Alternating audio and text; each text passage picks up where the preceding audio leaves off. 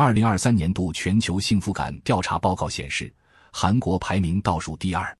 韩国再不济也是发达国家，怎么幸福指数会这么低？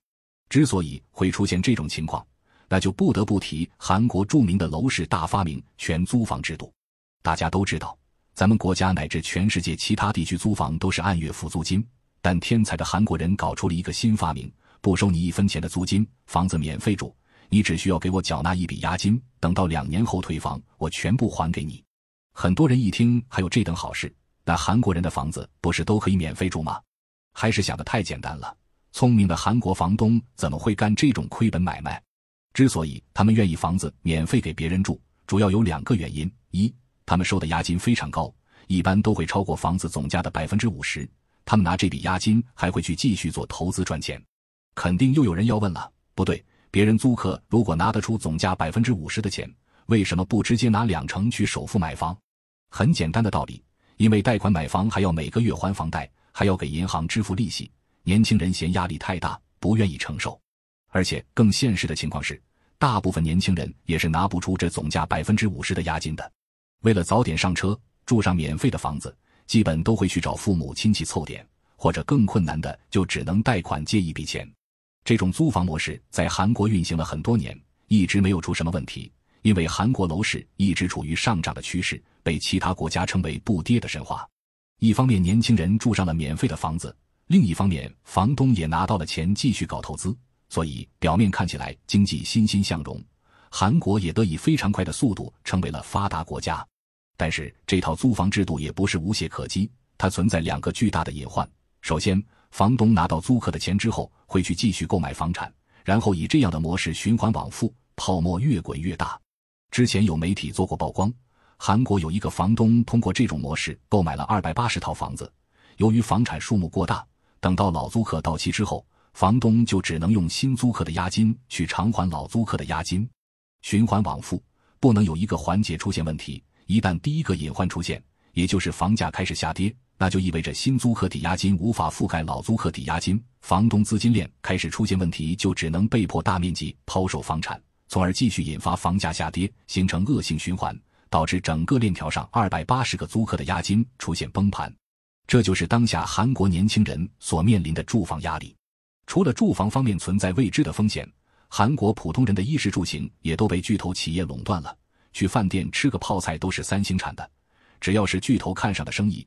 普通人根本没有与之竞争的能力，这就导致韩国的创业环境一直不太友好。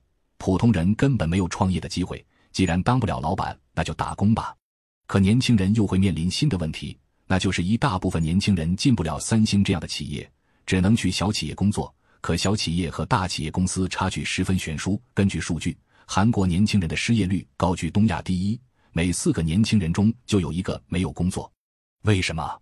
就是因为韩国很多小企业的工资太低了，他们宁可失业也不愿意去。在这种住房和就业的双重压力之下，韩国的结婚率和生育率双双暴跌。在这种情况下，又滋生了韩国的女权运动。二零一七年关闭的激进女权社区 Megalia 是一个性质非常严重的仇男组织，里面的言论过于血腥，看完让人不寒而栗。可以这么说，如果其他国家的女权还只是在为争取男女平权而努力。那么，韩国的极端女权就是想实现一个只有女性的世界。面对韩国女权运动者的进攻，韩国男性并没有像日本男性那样选择了躺平，他硬刚到底，选择用魔法对付魔法。当韩国女性提出生育不应该只是女性的事的时候，韩国男性立马表示赞同，并同时提出服兵役也不应该只是男性的事，男女一切平等。当韩国女性约男性出去吃饭，韩国男性说饭钱，诶。女性质疑时，男性突然反问：“不是说男女平等吗？你竟然想占我便宜？”当韩国女性提出婚姻法需要改进时，韩国男性故意表示惊讶：“婚姻就是对女性的压迫，你竟然还想结婚？”更有意思的是，在女权运动者的推动下，韩国在二零一三年出台了一条法律：韩国警察厅告知所有公民，如果三次以上要求见面或者是与异性交往的，则可以作为侵犯罪的对象加以制裁。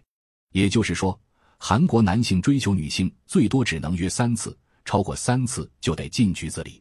原本女权运动者是为了防止女性被死缠烂打的变态骚扰，没想到这却给了韩国男性正大光明不谈恋爱的借口。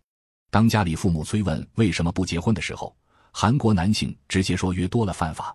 所以在种种因素之下，有半数的韩国人认为一辈子完全可以不结婚。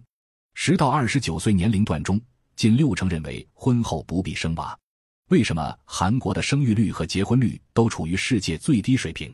为什么韩国会出现高中合并倒闭的场景？为什么明明是发达国家，韩国人的幸福指数却这么低？我相信听完这个音频，你的心里都有了答案。希望我们不要重蹈覆辙。